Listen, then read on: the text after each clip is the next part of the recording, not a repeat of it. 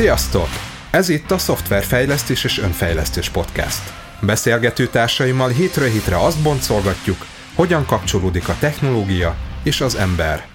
Marhevka István vagyok, Agile Coach és Software Architect.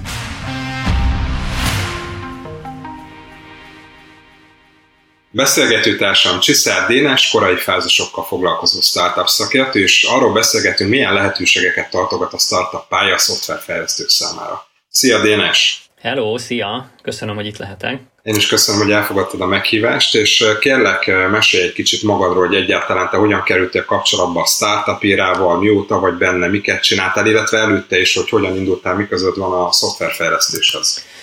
Fú, hát én kérlek szépen 2001-ben végeztem a Szegedi Tudományegyetem, Tudományegyetemen programtervező matematikus szakon, de már körülbelül 97 óta dolgoztam, mint szoftverfejlesztő, amikor már igen emberek írtak szoftvereket.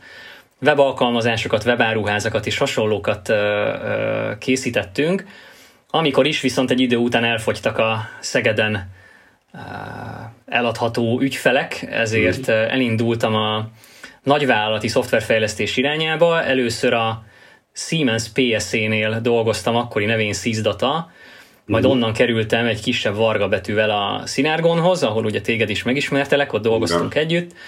Ott dolgoztam tanácsadóként, értékesítőként, projektvezetőként mindenféle szerepkörökben, és onnan mentem tovább aztán a startup élet irányába. De látjátok, azért szoftverfejlesztőként is van följebb, mert csináltam még közben egy közgázon egy postgrad diplomát, mert rájöttem, hogy a szoftverfejlesztés számomra egy picit unalmas, mert én itt nagyon szeretek emberekkel kommunikálni. Uh-huh. Egész nap egy szobában kódot írni, az tök szuper, a mai napig írok egyébként kódot, de sokkal jobban szeretek emberekkel kommunikálni, és ezért is mentem aztán át erre a tanácsadó üzletfejlesztő vonalra, majd onnan a Microsofthoz startupkodni. Aha. És mi volt az, amit téged konkrétan hívott ebbe a startup világba? De emlékszel még rá? Emlékszem rá, ez 2007-ben volt, amikor hmm. engem elkapott a gépszi.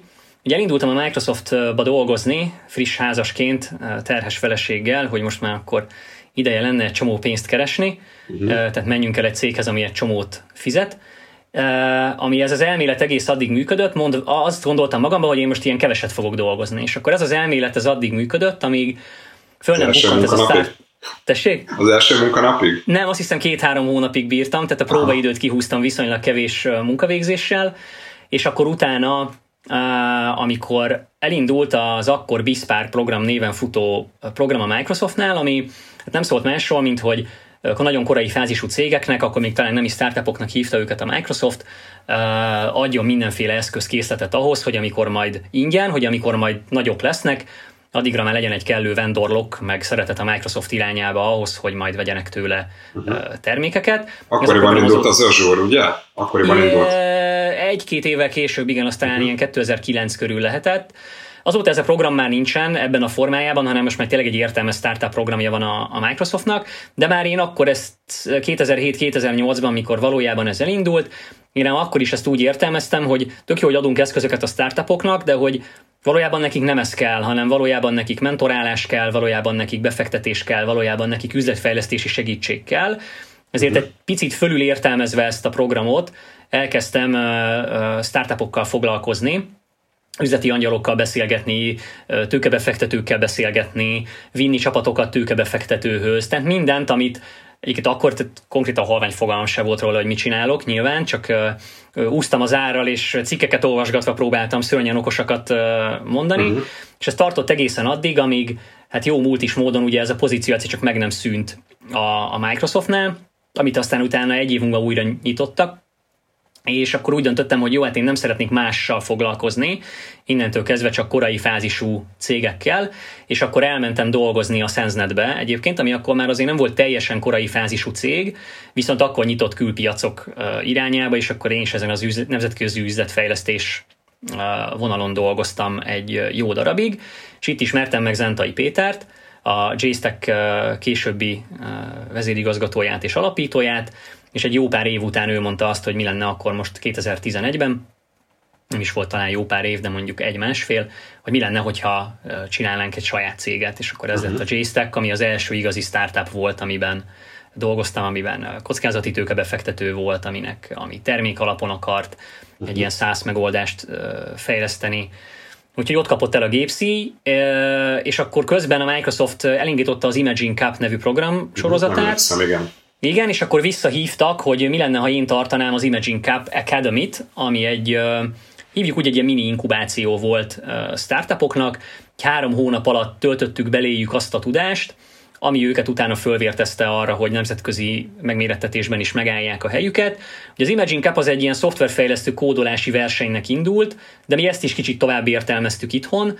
Hát rájöttünk arra, hogy tök jó megoldásokkal lehet elmenni külföldre versenyezni, de ha azok startup szemlélettel vannak kidolgozva, tehát meg van nézve, hogy hogy valide a probléma, meg elég nagy-e a piac, meg kell-e az élő embernek rajtad kívül, vagy csak a fejedben létezik a, a, a probléma, és ezért aztán utána tök szép sikereket is értek el a csapatok, a Mystery, az Insimu, a Glavai, és még sorolhatnám, akik megfordultak ezeken a, a tréningeken, és ezt csináltam talán négy évadon át, ezt, a, ezt az, az Imaging Cupot.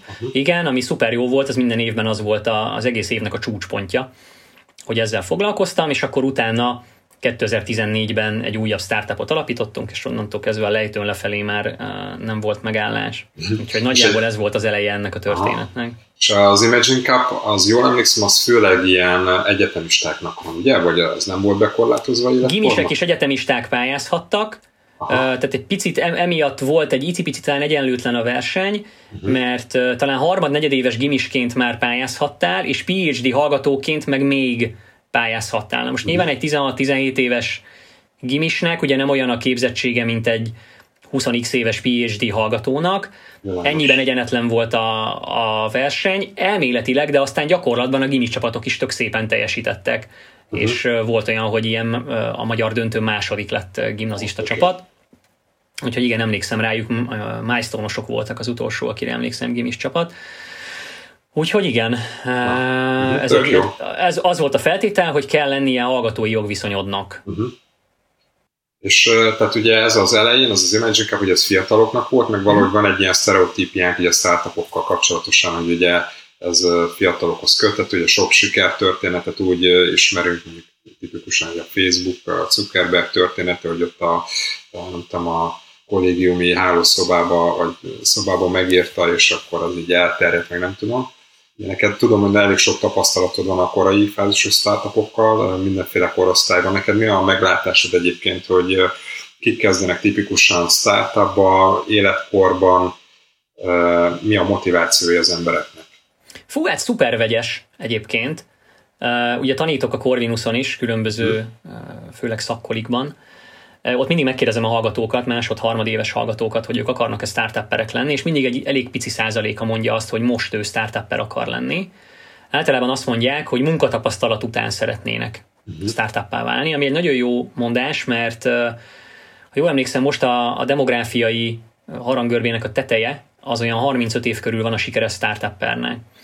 Ennek ellenére azért nyilván minden korosztályból jön, tehát én inkubáltam már 19 évestől 50x évesig minden korosztályból startuppert, de azt mondanám, hogy a legtipikusabb ez a késő 20, kora 30, amikor az ember legszívesebben vállalkozik, és klasszikusan még akkor, amikor nem nyögsz három lakáshitelt, hiszen, tehát magyarul, amikor még tudsz kockázatot vállalni, akkor indulsz el ebben az irányban, hiszen egy korai fázisú cégnél 6-9 hónapig semmit nem fogsz keresni, sőt, örülj, ha nem kell a saját pénzedből rádobálni a, a cégedre. Ugye ez viszonylag nehéz úgy elkezdeni, hogy, hogy családot kell mellette fenntartanod, vagy esetleg te vagy tényleg a család fenntartó, mondom, egy uh-huh. lakáshitellel, vagy hitelre vett kocsival, akkor nyilván nem, nem ugyanolyan a kockázatvállalási hajlandóságod. Uh-huh. A, egyébként a tapasztalatom szerint korai fázisban egy divers csapat a legjobb, tehát ahol a fiatalos lelkesedés és esetleg a, az ilyen 30 közepel korosztálynak a, a megfontoltsága az egyszerre van jelen. A mhm. fiatalok uh-huh. tudják adni azt az energiát, ugye ő még szívesebben dolgozik, akár ét nappal lát éve hosszú időn keresztül, és tényleg 110%-ot tud nyújtani, viszont egy olyan alapító tagnak, aki már volt vezető, akár csak középvezető, de tudja milyen az, hogy, hogy fölépíteni egy csapatot, ugye volt már több főnöke, volt már jó főnöke, rossz főnöke, ő is már volt jó főnök, rossz főnök, adott utasítást kért számon, szúrt le ember, dicsért meg, tehát hogy akiben ezek megvannak, az sokkal vagy ha van egy ilyen csapattag, akkor az sokkal inkább uh, sikeressé tudja tenni a csapatot, mint hogyha x darab 21-2 éves ember próbálkozik, akiknek még nincs valódi munkatapasztalatuk. Meg gondolom az is számíthat, hogyha valakinek azért van releváns munkatapasztalat, azért megtanult azokat a munkamódszereket, hogy hogyan tud rendszereket, saját rendszereket kialakítani, időmenedzsment, eredmények elérése, tehát hogy a realitás talaján hogyan tudja ezeket így eh, végighozni. Úgy van. Tehát mérőszámokat kitűzni magad elé, belátható célokat, eh, szakaszolva dolgozni, most mindegy, hogy sprintnek hívod ezt vagy nem, tehát uh elérni azokat a célokat, kezdeni azzal valamit, ha nem sikerült elérni, kudarc tűrés, ez mind-mind ugye csak tapasztalattal jön az emberbe, és nem, nem úgy születsz, hogy te egy kudarc tűrő, driven, adaptív, nem tudom, vállalkozó vagy, ugye az ember azzá válik, mert elég sokat szívott a múltjában, meg egy csomó dolgot látott, és akkor tudja, hogy ez hogyan működik ez a dolog, és és tényleg egy idő után már nem tudnak neked újat mutatni, persze majd fognak, vagy úgy gondolod, hogy nem tudnak, de majd fognak cégvezetőként, de ez a korai fázis, igen, ez egy ilyen nagyon izgalmas dolog Aha. ebben a tekintetben. Tehát ugye itt még nem tudsz egy 50 éves szélszest például megfizetni, akinek kiterjedt kapcsolatrendszere van. Hát még nem is biztos, hogy arra van szükség. Tehát, hogy én amennyire ezt tudom, Sőt. tehát pont ezeknek az az előnye ezeknek a formációknak, hogy el tudnak rugaszkodni a, a szokványos gondolkozástól. Tehát egyrészt ugye a fiatalokban benne van az a tudatlanság is, ami de ez csak egy része, tehát ugye csak ezzel nem lehet feltétlenül eredményt elérni, de hogy ugye nem, nem feltétlenül a kliséket akarják ismételgetni, hanem nyitott gondolkozással keresik a lehetőségeket, míg azért egy idősebbnek meg már megvannak a berögzött Úgy van. mintája, amitől nem nagyon akar szabadulni. Hát igen, ugye az az egyik legveszélyesebb dolog, ami egy startup halála tud lenni, hogy azt mondod, hogy ezt azért csinálom úgy, mert tegnap is így csináltam. Uh-huh. És ugye a fiatalokban ilyen még nincsen. És azért mondom, hogy ez egy jó, tehát egy, egy, egy jó csapat az divers, korban, nemben, uh, illetve egy korai fázisban, ami szerintem szuper fontos, ahhoz, hogy tőkét vonjál be, a befektető, amit vizsgál, hogy te vagy-e a megfelelő csapat ennek a végrehajtására, hiszen még nincs semmi, ugye nincsenek ügyfeleid, nincs árbevételed, nem vagy profitábilis, stb. Tehát el tudod adni a víziódat, meg saját magadat, mint csapat, mondjuk egy pre-revenue állapotban. Uh-huh. És ott az, hogy a csapat az divers, hogy lefed minden kulcs területet, vagy max. egyet nem, ami majd pótlódik, de hogy lefedi a lehető legtöbb kulcs területet, azt megfelelően fedi le, megfelelő tapasztalattal és vagy lelkesedéssel az eszenciális. Uh-huh. Hiszen másod sincs, mint a csapat korai fázisban. És egyébként hogy látod, hogy miért kezdenek el az emberek startupot építeni? Mi a motivációjuk? Aha, a Fú, több, több kategóriát tudok felsorolni. Kezdem a viccesekkel. Ugye van a Forbes olvasó, aki marra sok Forbes 30 under 30-t olvas, illetve látja az összes posztot a Venture Beat-en meg egyéb újságokban, hogy kipattant a fejemből az ötlet, hétfőn befektetést kaptam, pénteken rohadt sikeres lettem, és ő, ő ezt akarja. Vagy egyszer elmegy egy startup rendezvényre, és onnantól kezdve egész életében startup rendezvényekre akar járni. Ez a típus is van. Akkor van az a típusú ember, és akkor haladunk így a komolyabbak felé, aki egész egyszer alkalmatlan arra, hogy egy nagyvállalati környezetben dolgozzon. Nem azért, mert ő buta, nem azért, mert ő nem intelligens, vagy nem azért, mert nem dolgozik jól, hanem mert egész egyszerűen olyan neki a, a szellemisége, hogy, hogy például csak azért nem fogad el egy utasítást, vagy azért nem fogad el egy véleményt, mert azt a főnöke mondta. Uh-huh. Hanem ugye neki ki kell érdemelni a respektet, vagy, vagy igenis be kell tudni bizonyítani azt, hogy az, amit a főnök mond, vagy amit kér tőle a szervezet, annak értelme van.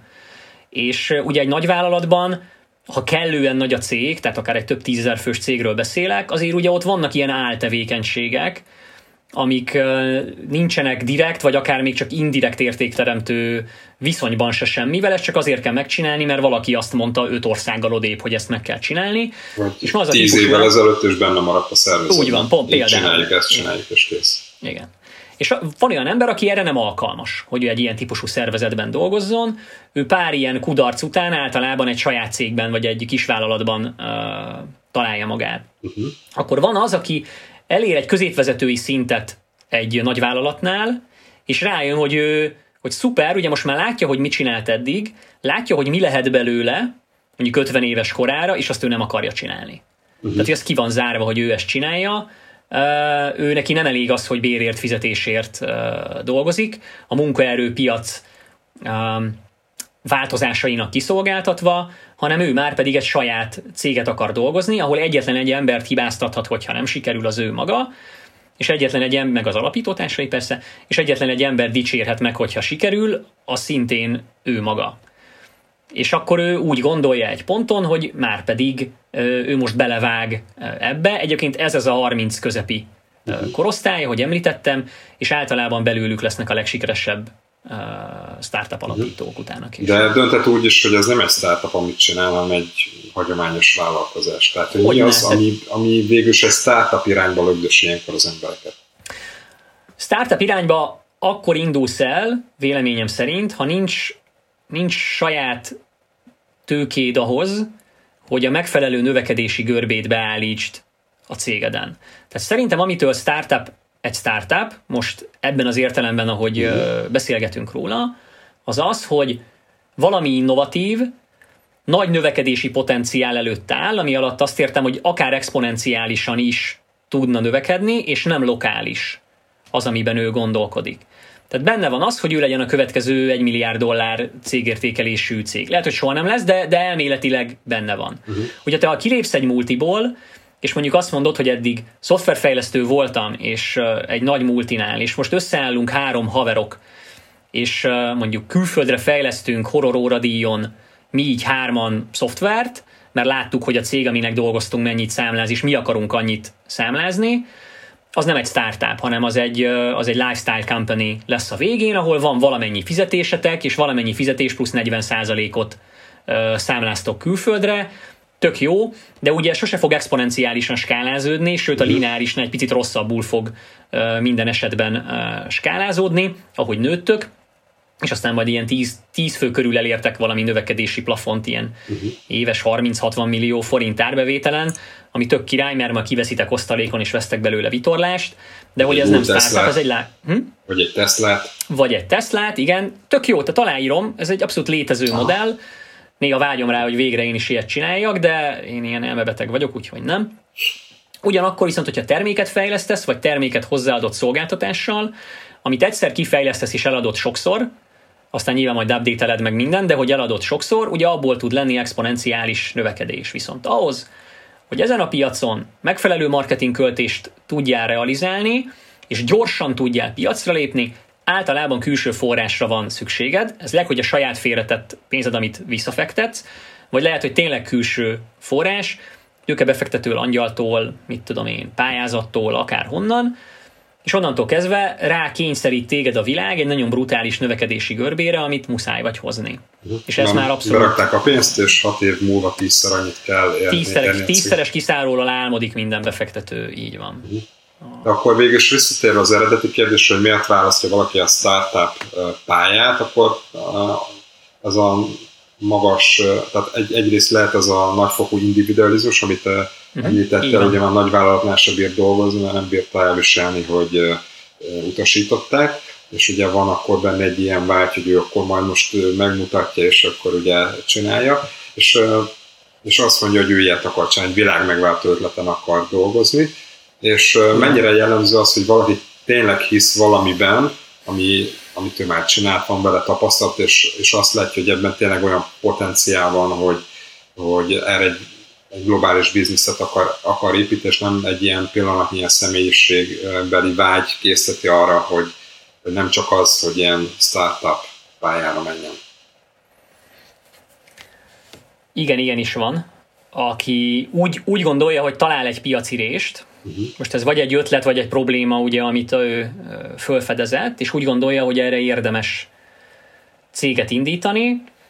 Ugye ezek a típusú emberek általában munkájuk ban találkoznak egy igényel, amit a jelenlegi cégük vagy a jelenlegi rendszer nem tud kielégíteni, és akkor ő úgy gondolja, hogy általában ő ezt először ilyen shadow jobként, tehát munkaidő után kezdi el tutulgatni ezt a gondolatát, vagy felfedezni ezt a, ezt a problémát, és egy idő után egy, ahogy pozitív, tegyük föl nyilván pozitív visszacsatolásokat kap, hogy ezt érdemes csinálni, hiszen negatívat kap, a kócsa fogja folytatni, akkor pozitív visszacsatolásokat kap, és elindul abba az irányba, hogy ezzel esetleg főállásban is érdemes lenne foglalkozni. Uh-huh. És a kellő inputot kap, és kellő pozitív megerősítést, akkor esetleg bátortalanul elindul valami ötlet vagy egyéb versenyem, megmérettetésen beszél üzleti angyalokkal, befektetőkkel, és akkor itt jön egy nagy döntés az ő életében, hogy tegyük föl, megint sok pozitív visszajelzést kap, hogy dobja ezért a jól fizető állását, és elindul-e ebben főállásban, vagy, vagy nem, és akkor itt megint két opció, hogy vagy tovább csinálja shadow jobként, vagy uh, azt mondja, hogy hát jó, én ezt nem csinálom meg, mert, mert túl sok kockázat, és akkor visszamegy dolgozni. Tapasztalatom szerint az ilyen shadow jobosokból semmi, nagyon sokból nem lesz semmi, uh-huh. uh, mert hogy nem tudsz annyira koncentrálni rá, hogy ezt meg tud valósítani. Ugyanakkor, aki ezen a ponton esetleg kockázatot vállal, mondjuk van 6-9 hónapnyi tartaléka, vagy össze tudja annyira húzni a nadrágszíjat, hogy nem fáj neki, hogy nincs fizetése egy évig, vagy 9 hónapig, és rákoncentrál erre, és ő valóban megvalósítja azt az ötletet, vagy valóban megoldja azt a problémát, amit talál, belőlük igen sikeres vállalkozók tudnak lenni. Uh-huh. És már sokan ott, hogy beszélgetek emberekkel, ugye 30-as években ugye keresik a lehetőségét annak, hogy hogyan tudnának több pénzt keresni, hogy ott van az alkalmazotti, vagy teljesen egy kontraktori munka, és akkor gondolkodik, hogy hogyan lesz majd akkor neki háza, ugye családja van, felmentek az ingatlanárak, ilyesmi, és ugye sok embernek a fejében megfordul az, hogy akkor hogyan kellene üzletet, saját üzletet indítani, és akkor azon mindig a kérdés, hogy de hát mi az az ötlet? És akkor amiben ő elinduljon. És te hogyan látod ezt, ugye sok ilyen korai kezdeményezés, vagy korai fázisú startup dolgozta, hogy, hogy hogyan találják meg a saját ötletüket, hogyan igen, tehát honnan jön az az eredeti elgondolás, amiből, amiből ők elindulnak. Ugye miért is elírja le azt a Frankensteinben, hogy a legnagyobb hiba azt feltételezni, hogy lehet akár egyetlen eredeti gondolatod is. Uh-huh. Ezzel én mélységesen egyetértek egyébként. De ők ezt gondolják, hogy egy eredeti igen, ötlet. Ja, abszolút. Uh, ugye az ötlet az önmagában semmit nem ér. Uh, egy viszonylag közepes ötletből elképesztő jó megvalósítással nagyon jó startupokat lehet csinálni, és lehet a tiéd a legjobb ötlet a világon, ha nem tudod megcsinálni, akkor abból soha nem lesz semmi. Tehát én az ötletet az demisztifikálnám egy, uh-huh. egy kicsit. Elég, ha van egy közepes ötleted, viszont arra koncentrálj rá, és csináld meg rohadt jól, és csináld meg jobban, mint mindenki más, aki jelenleg ezen az ötleten, vagy ezen az üzleti problémán gondolkozik, és a következő, hogy ne ötletet találj, hanem egy problémát, amit még nem oldanak meg elegen és amikor egy ötleted van, egy ötletet támad, és nem a probléma oldaláról közelíted meg, akkor is azt találd meg, hogy ez egy milyen problémát, vagy milyen igényt old meg, és ezt járt körül az összes lehetséges szögből, hogy ez egy olyan probléma, olyan igénye, ami nagyon fáj a célközönségednek, sokan vannak-e ők, akiknek ez fáj, és hajlandóak-e fizetni azért, hogy ez fájjon. Egyébként a legtöbb sikeres európai startup az valami, valami már létező cégnek a kopikettje csak megváltoztattak benne két-három-négy dolgot, az üzleti modellt, a technológiát, a UX-et, bár a UX önmagában nem elég, az értékajánlatot más célközönségnek árulják. Tehát ezért mondom, hogy nem kell eredeti ötletnek lenni, elég, uh-huh. ha van egy olyan van egy olyan cég, nem is kell startupnak lenni, van egy olyan cég, ami árul valamit, amit te úgy érzed, hogy jobban tudnád csinálni valahogy máshogy kisvállalatoknak árulod, középvállalatoknak árulod, előfizetéssel árulod, mert eddig uh, one-time fee-ért árulták, vagy pont ellenkezőleg eddig előfizetéses volt, és most one-time fee. Ugye erre kedvenc prob- uh, példám a Netflix. Ugye a Netflix nem úgy kezdte, hogy egy online videótéka, hanem úgy kezdte, hogy fizetsz havi x dollárt, és postán jön a DVD vagy oda mész az automatába, és elhozod a DVD-t, és aztán vissza postázod, vagy visszadobod az automatába. Uh, innen indultak, tehát ők ugye a videótékát helyezték videótékátlanítva, hogy nem kell bevenned a boltba, hanem telefonon rendeled meg a, a DVD-t, vagy egy katalógusból x ki, hogy neked uh, mire van szükséged, visszaküldöd, megkapod, hogy te az adott hónapban mikor mit szeretnél nézni. Tehát ők ugye az üzleti modellt módosították először, és abból kerestek annyi pénzt, hogy amikor alájuk ment a technológia, akkor meg tudták csinálni ezt a streaming videót. De ugye nem a Netflix találta föl a videó streaminget, ő itt megint a videó streamingből, ami egy létező technológia, és a videótékából kombinálta össze, hogy ez sokkal jobban skálázódik, uh-huh. hogyha ezt én online csinálom. És ugye én amikor, nem is tudom, mikor voltam 2015-ben San Francisco-ban, nem, korábban volt. 2000, hú, nem is emlékszem, amikor volt, 2011-12-ben egy barátomnál kint laktam, akkor még úgy néztünk Netflixet, hogy, hogy jött a postán a, a, a DVD. Igen. És sokkal később volt az, hogy a, először ugye a Smart TV-kbe bedugva a dedikált Smart TV appon keresztül jött neked a, a, az adás, és viszonylag soká értünk el oda, ahol most tart. Tehát ő innovált, innovált, innovált, innovált, de nem úgy, hogy kitalálta a megatechnológiát, hanem egész egyszerűen üzleti modellel, célközönséggel, kommunikációs technológiával próbálkozott erre, tehát nem kell egetrengető ötletnek lennie uh-huh. a startupnak, tehát ugye az ötlet az utcán hever, de megint azt mondom, problémákra koncentráljunk. Elég, ha találsz két-három céget, amit, amiből úgy érzed, hogy ú, ezt még sokkal jobban tudnám csinálni, mert. És ha az a mert elég erős, akkor érdemes csinálni neki egy, egy mutációját. Uh-huh. Na, tök jó, mert ez tök lelkesítő, mert így tulajdonképpen bárkinek elérhetővé válik ez a dolog. Abszolút. És a, mi tartozik egyébként ennek az egész startup az árnyoldalához? Tehát nekem is volt egy két és fél éves hát, időszak, amikor a Binovative-et csináltuk, és én is átértem mindenféle tapasztalatokat, de azért nem sok startupot csináltam hogy ebből így legyen egy ilyen reprezentatív mintán. Tehát azért ez lelkileg nagyon meg tudja viselni az embert. Te is csináltál sajátot, meg sok startup dolgoztál együtt. Mit láttál? Hát az első időszak az vérveríték és könnyek. Tehát az első 6-9 hónap az egy akkora tömény szívás, hogy az tényleg csak akkor kezd el, ha kellően kitartó vagy, kellően elég erős benned a motiváció, hogy te ezt csinálni akarod, és rettenetes jó viseled a változásokat.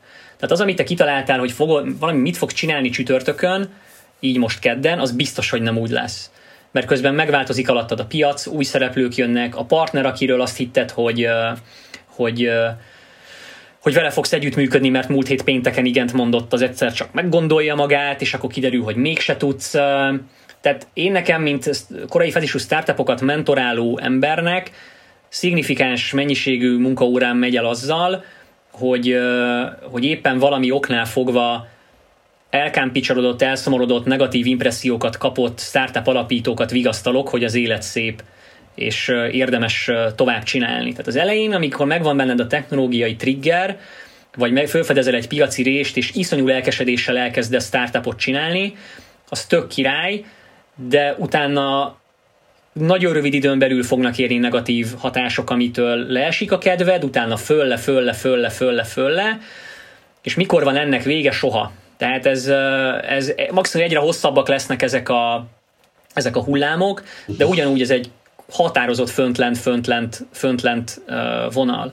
Ugye van egy ilyen idézet, talán Ben Horowitz-tól, hogy startup CEO-ként ugye úgy aludtam, mint egy kisbaba, két óránként felébredtem és, és sírtam, abszolút aláírom, tehát én is ébredtem éjszaka közepén, lucskosra izzadt uh, paplanban, hogy úristen csődön megyünk, mert elrontottam valamit, és le kellett mennem, és Excel táblákat vingizni és bebizonyítani magamnak, hogy, hogy nem fogunk csődbe menni, de van, amikor viszont igen, tehát a kudarc tűrő képességnek óriásinak kell uh, lenni mindenkiben, aki startupper, mert ez egy kutya kemény világ érzelmileg. A másik árnyoldala, hogy senkire nem számíthatsz csak magadra. Tehát ugye vagytok kette-hárman alapítók, és még egy multinál belefér, hogy mondjuk egy-két napig csak fél erőbedobással dolgozol, akár egy hétig is, egy startupban nem fér bele, hogy egy-két napig fél erőbedobással dolgozol, mert ha nem csinálsz semmit, nem történik semmi. Ez is egy fontos üzenet. Tehát ha aztán hamar rá fogsz arra jönni, hogy olyan nincsen, hogy 40 órás per, tehát olyan van, hogy napi 12-14 órát beleteszel, és olyan van, hogy a hétvégéden is dolgozol. Tehát nagyon össze fog mosódni a munka és a nem munka közti határ. Mindezt úgy, hogy egy büdös vasat nem keresel 6-9 hónapig. Mert ha még egy nagyon korai fázisú állapotban egy tőkés lát is benned fantáziát, 50 kötője 200 ezer forint lesz a bruttó fizetésed, ami talán arra elég, hogy az albérletedet fizesd, de arra, hogy te abból bulizni menjél a haverjaiddal, akik mondjuk veled egyszerre végeztek, és egy nagy vállalatnál keresnek most éppen 8 bruttót, hát velük nem tudod összehasonlítani magad. Tehát mindezt mélegle kell tenni, ugye azért cserébe, hogy megvan annak az esélye, ami 10%-nál jóval kisebb, hogy 6 év múlva te leszel az, aki akkora euró 100 milliókért adja el a cégét, hogy soha nem kell többet dolgoznia. Na ez az a drive, és ez az a hit, magadba vetett, úgy szoktam hívni, hogy, hogy hülyeséggel határos vakhit, aminek saját magaddal szemben lennie kell, ahhoz, hogy ezt végigvidd. A startup lét olyan, mint hogyha leszegett fejjel rohannál a fal felé, full sebességgel, és reménykedsz abban, hogy mielőtt odaérnél, valaki odébb teszi a falat. És nem kenődsz föl rajta, már pedig a cégek 90%-a az fölkenődik a falon. Igen, és emlékszem, hogy az időszak, amikor csináltuk ezt, és a cég még egyébként azóta is létezik, nekem így egy nagyon-nagyon nehéz időszak volt. Tehát nekem az volt a legnehezebb az egész, hogy a saját pénzemet beleraktam, de úgy, hogy nyilván voltak a akkor alkalmazottaink, és tehát nem akartuk, hogy pénz nélkül maradjanak.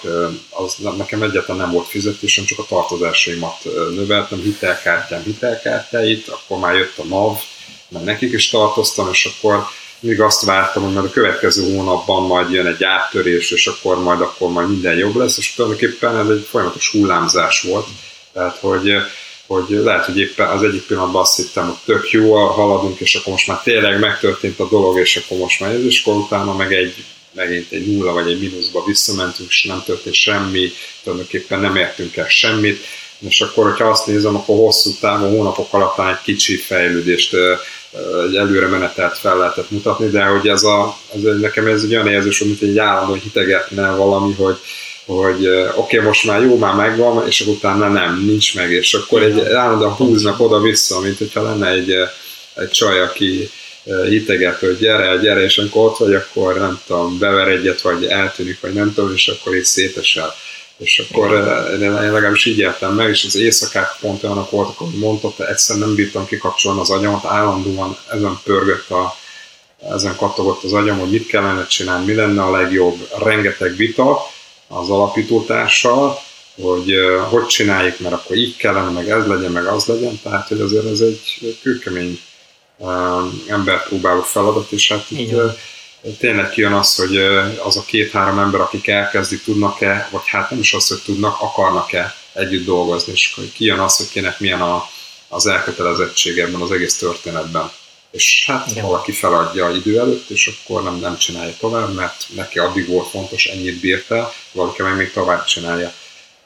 Nem tudom, mennyien vannak ezzel tisztában, amikor elkezdik, de lehet, hogyha tisztában lennék, akkor, lennének, akkor nem kezdeni kell, nem?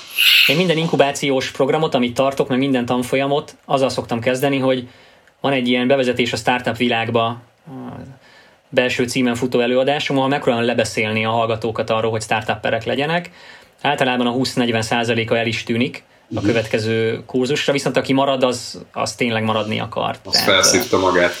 Igen. Nagyon könnyű egyébként um, illúziókba kergetni magad, és ehhez sajnos nem használ a, a startup közösség sok tekintetben ez ellen, és ezért is dolgozik, hogy te az illúzióidból kirángasd magad. Ha elkezdesz járni szörnyű mennyiségű startup rendezvényre, amiből ugye már tényleg minden héten van három, most az online térben, de egyébként tehát uh-huh. pitch versenyből van heti három tuti legalább, ha a Meetup.com-ot uh, beütöd. Uh, nemzetközi startup rendezvényből is van rengeteg, és hogyha rápöröksz erre, és elkezdesz ezekre a rendezvényekre rendszeresen járni, akkor egy hihetetlen álomvilágba tudod magadat kergetni, ahol elkezded a sikert teljesen máshogy definiálni, mint ami valójában a siker. Elkezded úgy definiálni a sikert, hogy találkoztam XY-nal, tehát sikeres vagyok, van névjegykártyám tőle, sikeres vagyok nyertem egy startup versenyt, sikeres vagyok. Meghívtak előadni egy panelbeszélgetésbe, sikeres vagyok. Előadtam valahol, újságcikk született rólam, bekerültem a Forbes 30 under 30-be, tehát biztos, hogy sikeres vagyok. Befektetést kaptam, sikeres vagyok. Ez mind-mind nem a siker. A siker az majd akkor jön el, amikor eladtad a cégedet 6-7 év múlva, addig maximum ilyen mikrosikereid vannak, és ezeket nagyon helyén kell tudni kezelni, Igen. hogy hogy az, hogy téged előadtak, az olyan, mint hogyha, mint hogyha hirdettél volna. Tehát azt használt ki. akkor, hogyha, hogyha előadtál, vagy kerekasztal beszélgetésen voltál, vagy egy cikk jelent meg rólad, az nem a siker, az a sikerhez vezető út, és ebben nagyon könnyű belepörögni, és azt hinni, hogy már sikeres vagy. Pedig olyan messze vagy még a profitábilis működéstől és a pozitív ebidától, hogy azt elmondani nem lehet, de te már azt gondolod, hogy uh, sikeres vagy. Én úgy gondolom, azok a startupok a legkirályabbak, amiknek a létezéséről se tudsz, mert ők ahelyett, hogy csillogtatnak, villogtatnák magukat mindenféle igen kiváló rendezvényeken, otthon ülnek és dolgoznak. És euró milliókat keresnek, anélkül, hogy tudná róluk. Majd írnak róluk egyszer, de kit érdekel. Kemény munka kell, nem pedig, nem pedig mindenféle csili vanity metrikákat, rendezvényeket és újságcikkeket hajkurászni, vagy, vagy tudni, hogy ezek a marketing mixednek a része, hogy te ott, ott vagy. Igen, abszolút egyébként egyetértek veled, nagyon könnyebben ezekben az illúziókba belekergetnie magát az embernek, tehát ezt magamon is észrevettem utólag.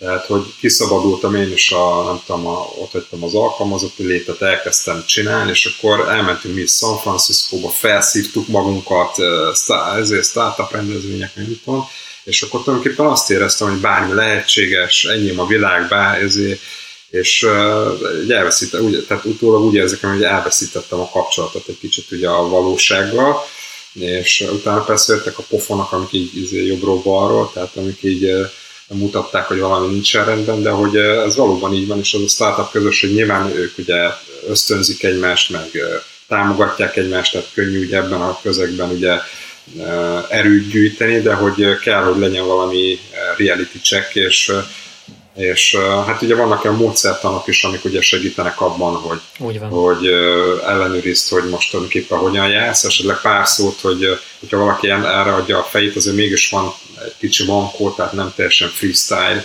egy ilyen startup építés, hanem azért hozzá lehet nyúlni bizonyos eszközökhöz. Abszolút, tehát vannak itt, és egyik sem mágia, tehát létező módszertanok, amiket megfelelő sorrend beállítva tök jó validációt tudsz csinálni arról, hogy az ötleted vagy a probléma, amit találtál, az validál. Mondok néhány példát, tehát ugye úgy kell kezdeni, hogy elemzed a célközönségedet.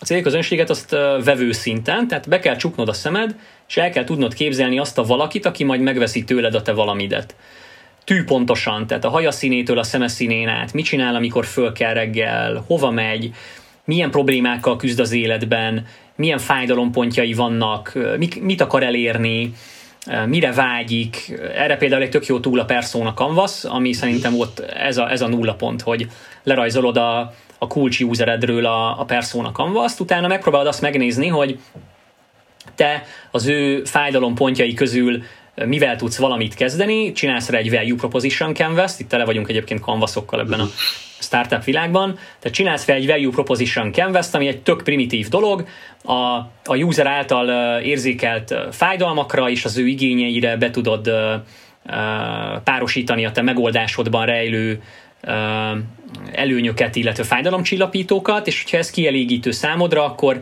akkor menjél tovább. Tegyük föl ezzel meg vagy, akkor utána piacméretet kell nézned, tehát amíg a piacod nincs 150-300 millió euró méretű, amint te játszani szeretnél, és amin esélyed van játszani, addig szintén ne foglalkozzál vele, mert akkor ez nem egy startup, hanem egy ilyen mikrobiznisz lesz majd a végén.